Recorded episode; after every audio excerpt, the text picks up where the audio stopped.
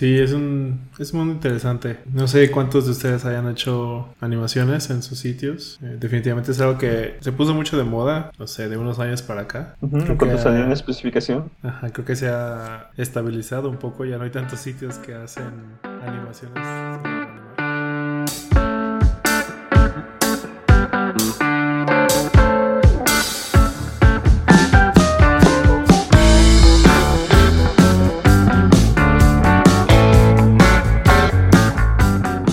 Hola y bienvenidos al episodio número, ya perdí la cuenta, de hecho. 16, 17. 16.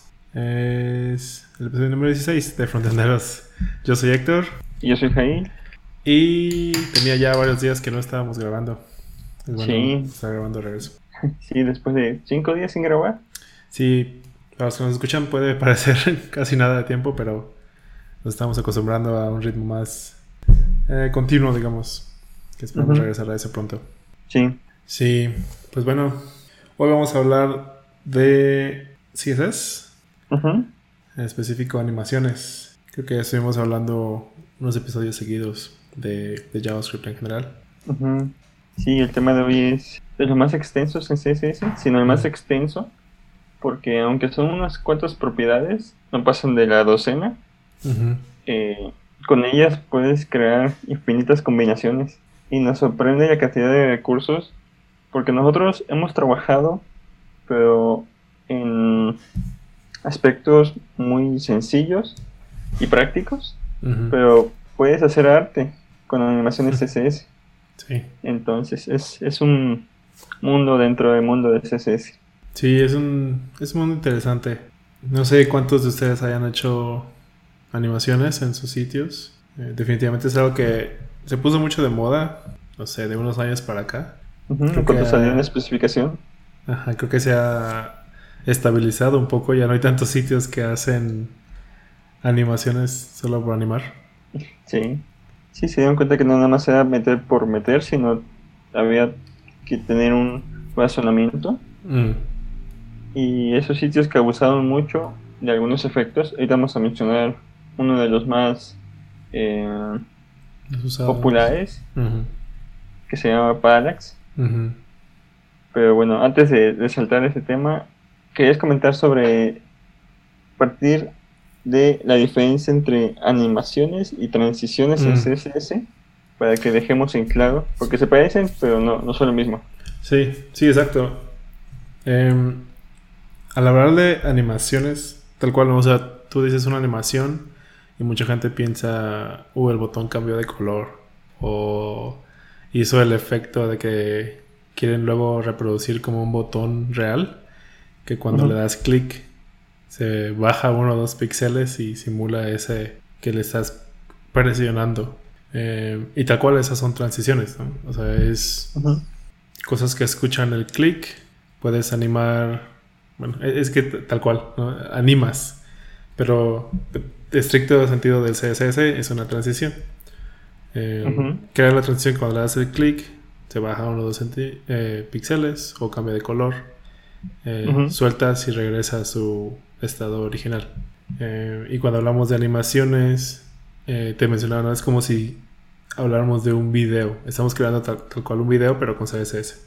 Lo podremos ver de esa manera, porque tienen frames. eh. Y uno puede darle.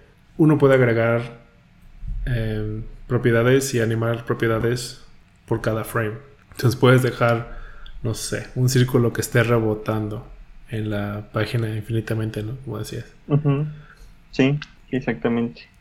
Que mencionas hay un término interesante, lo de los frames, porque hay una propiedad, así como tenemos la, la propiedad eh, add eh, media para hacer media queries, también tenemos la propiedad add keyframes Ujú. para definir dentro de, de este de esta de ese término Ujú. cómo queremos que la animación funcione.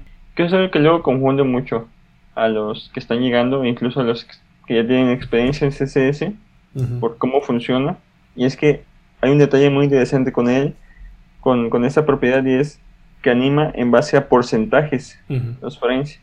Hace unos meses salió por ahí una eh, moción para que en lugar de que sea por porcentajes, la, la forma en que se trabajan los frames sea por segundos. Para que así ya no tengas que estar calculando de este es 10%, este es 50%, este es 100%. No. Esto va a ser un segundo, esto va a ser 5 segundos, esto, va a ser 7.5 segundos. Lo cual se me hace más práctico y, más este, sensato. Esperemos que la siguiente, el siguiente módulo que, tiene animaciones SS lo implemente para que sea más, más fácil trabajarlo. Sí, pues por lo pronto sería, bueno, seguir haciendo porcentajes, ¿no? Eh, un ejemplo muy sencillo es también eh, cambiar el color de la página. Infinitamente tienes un 0% y un 100%, que es como el ejemplo más sencillo que podríamos tener. Eh, de una manera infinita, cambias el color, bueno, cambias dos colores de uno a otro. Sí. Eh, ahorita no vamos a mencionar tanto las, las propiedades, porque tendremos que no sé, eh, como son muy gráficas, ¿cómo lo podremos explicar? Pero queremos hablar sobre los casos prácticos, en donde se recomienda. Hace ratito me comentabas que estabas escuchando un podcast de una de las expertas a nivel mundial en animaciones, Sarah Drasner, muy muy conocida en la comunidad. De hecho, tiene un libro sobre animaciones SVG. sí. Algo también súper interesante. Sí, les vamos a compartir el link al, podcast. Está en inglés, em, pero está muy bueno. Me llamó mucho la atención. Ella, bueno, de entrada hace mucho trabajo con Vue, ¿no? Como lo mencionas. Entonces, como que mucho de su trabajo de animaciones está enfocado también a Vue. Pero una cosa, un punto que me llamó mucha atención y tiene mucho sentido, regresando a esa diferencia entre transiciones y animaciones en qué momento utilizas transiciones y en qué momento utilizas animaciones. Em, y mencionábamos transiciones, eh, dos ejemplos muy claros. Uno que ya mencionamos ahorita, ¿no? De los botones. Y otro del que hablábamos hace un rato. Cuando estás, por ejemplo, el típico formulario. Eh, tienes un, un, input de password y quieres darle feedback, prácticamente como feedback en tiempo real, conforme el usuario va escribiendo su contraseña. Le vas diciendo, ok, el, nivel de seguridad es bueno. Em, entonces con JavaScript, pues escuchas el, input. Y con una transición vas cambiando, no sé, eh, letras de rojas a verdes o cosas así. Y también el, focus de los inputs es muy común. Otro caso muy común que con transiciones puedes mostrar que estás a punto de escribir ¿no? en, uno de esos campos. Eh, y una animación ya viene, el ejemplo que da ella es, por ejemplo, cuando terminas ese formulario, eh, no sé, un formulario en el que estás dando tu información personal, quieres darle una sensación al usuario de que hizo algo bueno, como un reward, eh, y una animación que sale algo como rebotando, o una palomita o algo así que te diga, o te dé esa sensación de muy bien o buen trabajo o lo que sea. Em, que dice ella que es como un shot de dopamina que hace al usuario sentirse mejor. Em, es un caso muy práctico y algo tan sencillo que pasa desapercibido, ¿no? muchas veces simplemente el formulario te bloquea el botón como para decirte ya lo mandaste o te quita el formulario y con un texto que dice gracias o algo por el estilo. Ajá. sí, sí. Sí, creo que es, que es un buen caso en el que podríamos usar animación. Sí. Sí, en los formularios es ahorita donde más está llevando a cabo eh, eh, este enfoque de añadir animaciones y transiciones. Recuerdo mucho uno que se me hace muy, ¿cómo se puede decir? Que tiene mucha atención al detalle y es en formularios de pago. Mm donde vas ingresando los datos de tu tarjeta y te hay unos que dice, dependiendo de los primeros cuatro dígitos, te dice qué tipo de tarjeta es. sí. Entonces eso también ayuda mucho porque te das cuenta de si estás metiendo bien tus datos o no. si, si, comienzas a meter y te sale una que, que no es, te vas a dar cuenta luego, luego que tal vez no. Pero hablando ya, como tocando ese punto, ya estamos hablando incluso de animaciones con JavaScript. Y te das cuenta, eh, hay una librería, no recuerdo cómo se llama, la voy a buscar, em, pero la he visto ya usada en varios lugares. Que tal cual como dices, conforme vas escribiendo, no solo te dice el tipo de tarjeta, sino que tiene una tarjetita arriba que se va llenando con tus datos. Mm, sí, sí, sí. Se va llenando tu nombre, eh, la fecha de expiración. Cuando te cambias a los cuatro dígitos de, bueno, tres dígitos, cuatro dígitos de seguridad, se voltea la tarjeta eh, y te los da. O sea, es, es un buen feedback. Eh, pero ya entramos en animaciones con JavaScript. Sí. Y como mencionabas, uno de los más usados en ese sentido, que es el de Parallax, ¿no? Ah, sí. Volviendo al informe Parallax. que, ¿cuándo fue? ¿En 2016, 2017? Había mucha gente pidiéndolo. Muchos clientes, muchos sitios implementaban. Por ejemplo, en aquellos años Tumblr, todavía famoso, mm, mm. tenía un montón de usuarios. Eh, podías diseñar tus propios temas de Tumblr. De hecho, yo me acuerdo que vendí un par de temas en Tumblr porque era muy sencillo y práctico definir este trabajarlos. Y casi siempre lo que más veía en los anuncios de se busca tema de, Tumblr era que fuera con Parallax, con School Infinito, eh, con este. Tiene un nombre, bueno, lo vi, pero ya se me olvidó. El, tipo de layout que tiene Pinterest, de que no ah. ordena los, los elementos. Tiene un nombre chistoso. Vamos a ver si lo encuentro. Masonry. Ándale. Sí, sí, sí. Que se organizan solos, ¿no? Exactamente. También, estos, todos estos necesitas eh, en mayor o menor medida JavaScript. Y por eso ahorita no vamos a mencionar tanto cómo se, cómo se usan. Pero sí podemos mencionar que, a diferencia de hace unos años, digamos hace una década, las animaciones con CSS han ganado demasiado terreno JavaScript esto se refleja en mejor desempeño, se refleja en mayor compatibilidad, porque hay muchos sitios que no tienen buen soporte para JavaScript en diferentes versiones y porque no tienes que estar no tienes que incluir bibliotecas pesadas como jQuery o similares que hacen eso y porque dan eh, mayor libertad a personas que no trabajan tanto con JavaScript pero sí con CSS. Sí, Incluso, bueno, dos de las, de las librerías más usadas, ¿no? Mencionabas Animate CSS, que es como la default, tal vez. La más popular, sí. Exacto. Y otra que no haya visto, Animista, eh, animista.net. Ambos tienen como una lista bastante completa de, de animaciones. Y la manera en que lo tienen me recuerda incluso a cómo librerías de JavaScript, de animación, también tenían sus ejemplos. O sea, es lo que dices que le ha ganado, que le ha ganado terreno a JavaScript. Em, ese tipo de librerías, pues antes no las teníamos. Sí, sí, exacto. Una cosa buena de, estas este, bibliotecas es que estandarizan el nombre de la animación. Algo que ya conocíamos y ya teníamos desde tiempos antiguos una, una referencia muy común sería los efectos que tienen programas de transición de diapositivas. PowerPoint, por ejemplo, que tienen los nombres de los efectos, que siguen siendo los mismos. De hecho. Pero de esta forma podemos eh, tener un vocabulario de cómo, de qué queremos que haga y de cómo podemos buscarlo si no tenemos idea de cómo hacerlo. Sí, Está, o sea, como dices, es un mundo muy grande. Prueba de ello es que hay un newsletter específico para animaciones, se llama cssanimations.org. Y 202 números. Es semanal, pero 202 números equivale a casi 4 años. Sí.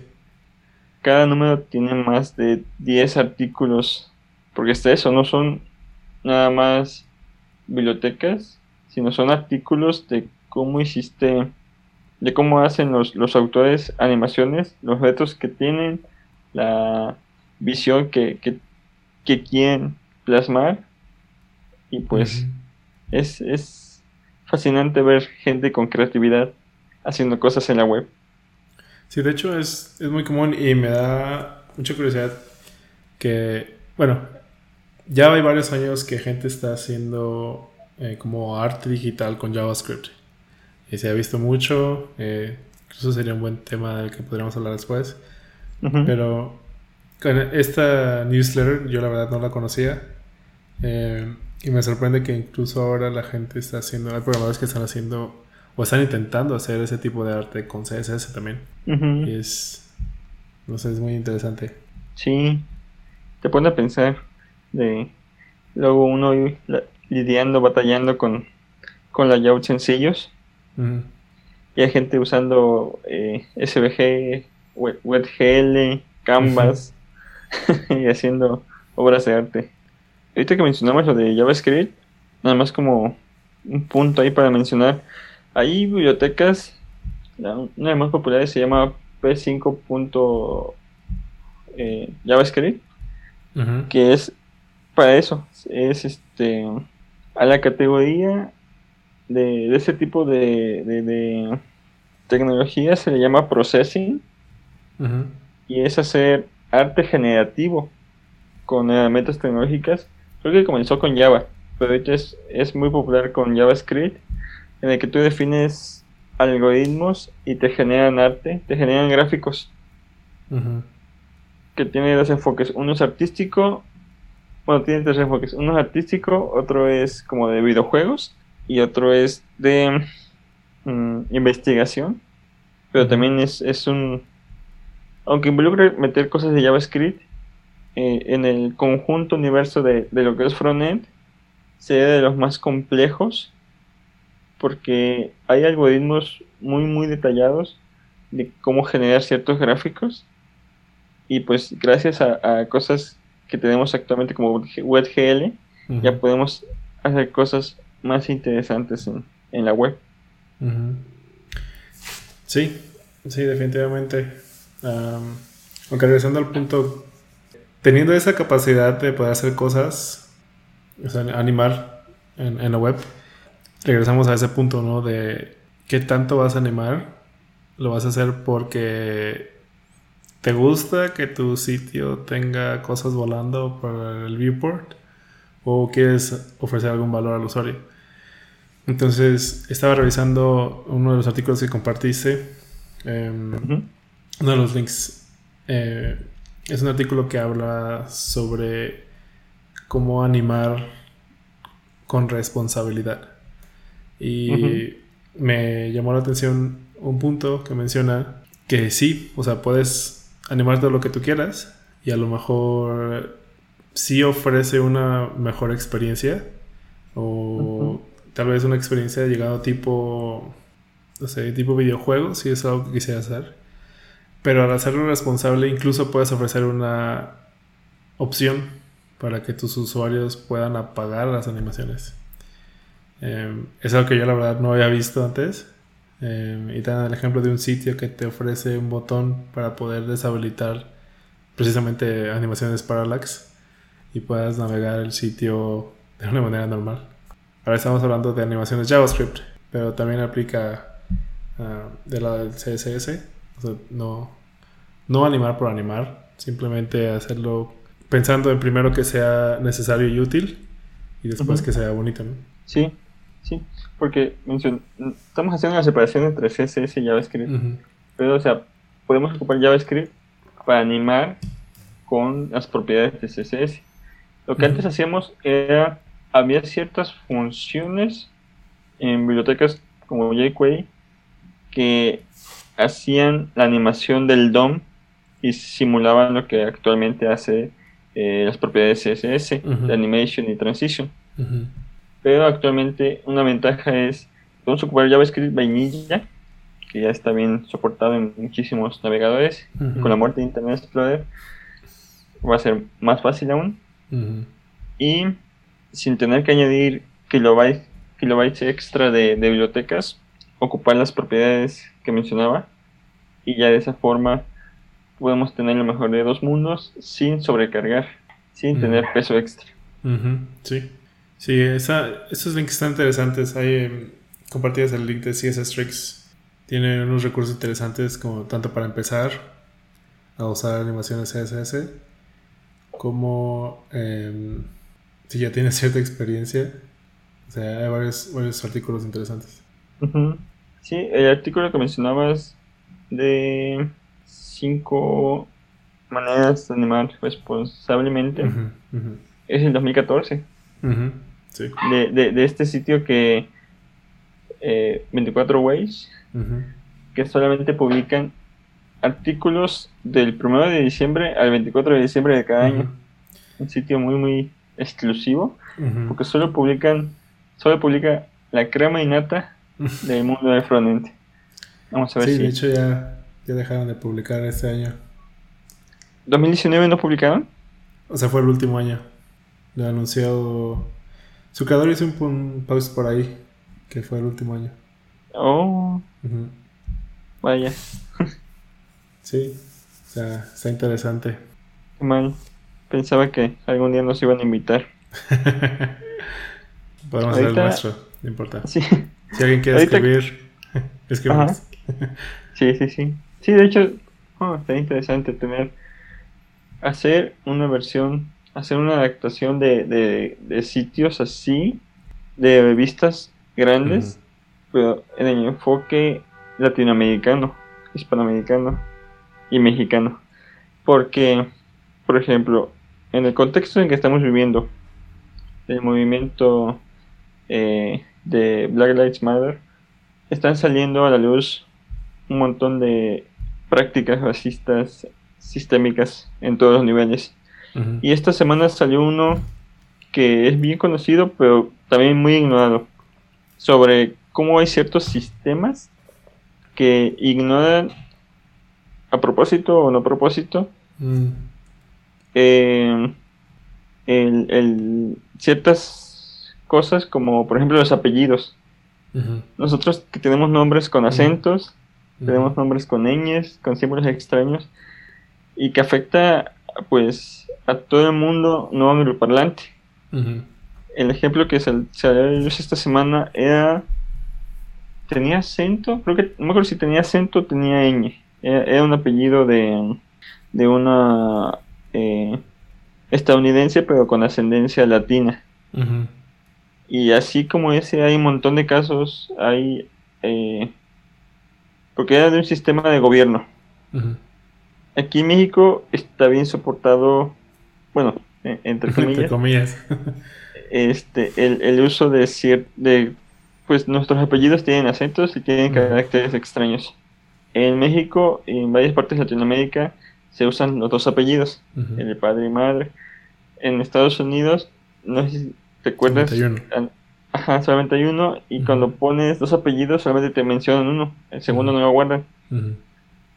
Em, se me viene en la mente, aparte de Latinoamérica, en el contexto, los, los países nórdicos que también tienen un alfabeto con muchos caracteres especiales, los países asiáticos que tienen incluso un sistema de escritura diferente. Entonces, hablando de todo esto, sí deberíamos concentrarnos en cómo el español como lengua y sus variantes tienen un montón de, de, prácticas de diseño que en el mundo del diseño gráfico y web anglosajón pues no, no metemos. Por ejemplo, hay, ciertas tipografías en Google Fonts que no tienen ñ. Sí, cierto. Entonces, sí está interesante hacer una publicación así. Que pues sí. estuviese una publicación así. Ya tenemos varios. Eh, gracias a todos los que nos han estado escribiendo. Eh, vamos a empezar a tener invitados en el podcast. Eh, pero sí, estamos más que dispuestos a colaborar con quien tenga ganas de hacer algo interesante. Síganos escribiendo. Para eso estamos creando esto. Sí, para conocerlos. Sí es. Y pues bueno, eh, nos salimos en una tangente, pero llegamos al límite del, del episodio. Creo que le vamos a dedicar otro episodio por ahí para continuar con animaciones. Em, y pues sí, les recordamos, estamos en redes sociales como Frontenderos. Em, estamos buscando invitados si eres un frontendero o incluso si no. Eh, backend, eh, reclutador. Por ahí hablábamos de un psicólogo.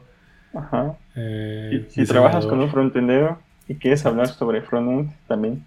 Exacto. Escríbanos, queremos hablar con ustedes. Y el meetup. Estamos a dos semanas. Una semana, la Una semana, de Jamstack Mexico City. No importa que no seas de México, te puedes unir. Estamos en meetup.com. 19 eh, horas. Sí, 19 horas. A las. Creo que es a las 7. Sí, a las 7. A las 7, tiempo de Ciudad de México. es UTC menos 5. Entonces, para los que nos escuchan de otros lados, puede que sea Lo vamos a grabar. Ajá. Porque en España va a estar un poco tarde. Sí. Que es donde más nos escuchan. Ajá, exactamente. Pero sí hay, que grabarlo para que puedan escucharnos. Bien, pues con eso terminamos el episodio número 16. Eh, un placer como siempre. Y vamos al siguiente episodio. Hasta la próxima. Nos vemos.